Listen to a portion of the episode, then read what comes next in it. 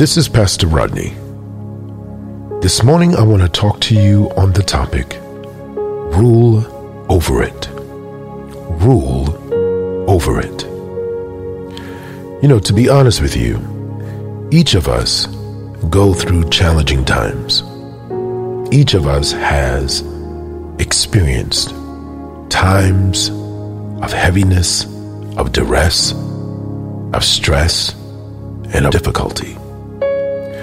But one of the things that when we come to God, we realize that the Word of God tells us, sin shall not have dominion over you. When you look in the Word of God and you look further in the book of Genesis, you'll find that Abel, Adam and Eve's son, offered to God a sacrifice. And he gave God his best. Cain, the other son, decided to just give God what he had available, but he didn't put in his best. And the word says that God had respect over Abel's offering more than Cain, and Cain became discouraged. Isn't it like many of us? Life sometimes can beat you real hard, and it can hit you from all points. And yeah, it's very easy for us to be discouraged. It's very easy for us to be dismayed. But look at what happened in Cain's life. The word of the Lord said that God said, Cain, why are you angry? Why are you frustrated? Why are you aggravated? God told Cain, if you do well, won't it be well with you? It says, for sin is lying at the door, waiting to have you. He says, God says, but you should rule over it. That's amazing to me. Why? Because that was God telling Cain that as my son, you have the power to rule over it.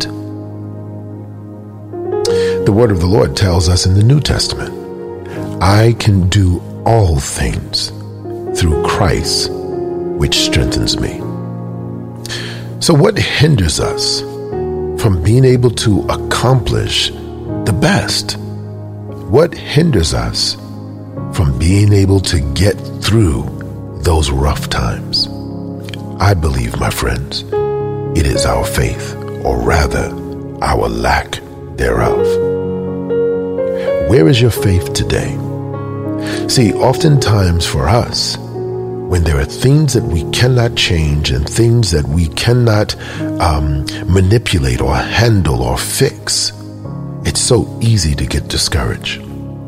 But that's why the Word of God tells us to trust in the Lord with all of your heart, and to lean not unto your own understanding, but in all of your ways to acknowledge him, and he promises to direct your path. Why? Because he tells us, thy word is a lamp unto my feet and a light unto my pathway. So when we are followers of God, and when we are looking into his word saying, God, I'm trusting you, show me the way, then it is God that will take you from the darkest nights into the brightest of days. For he tells us that even the night shall be light about him. Why? Because God is light, and in him is no darkness at all.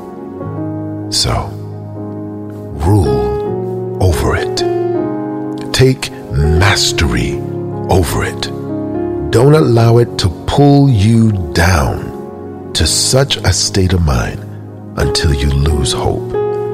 For faith is the substance of things hoped for, but the evidence of things not seen. So the Word of God says, Jesus even said to some people, he says, oh, you feel blessed because you see, and now you believe? He says, but blessed are you And blessed are those who believe even though they can't see. So rule over it by faith. The just shall walk by faith and not by sight. Rule over it.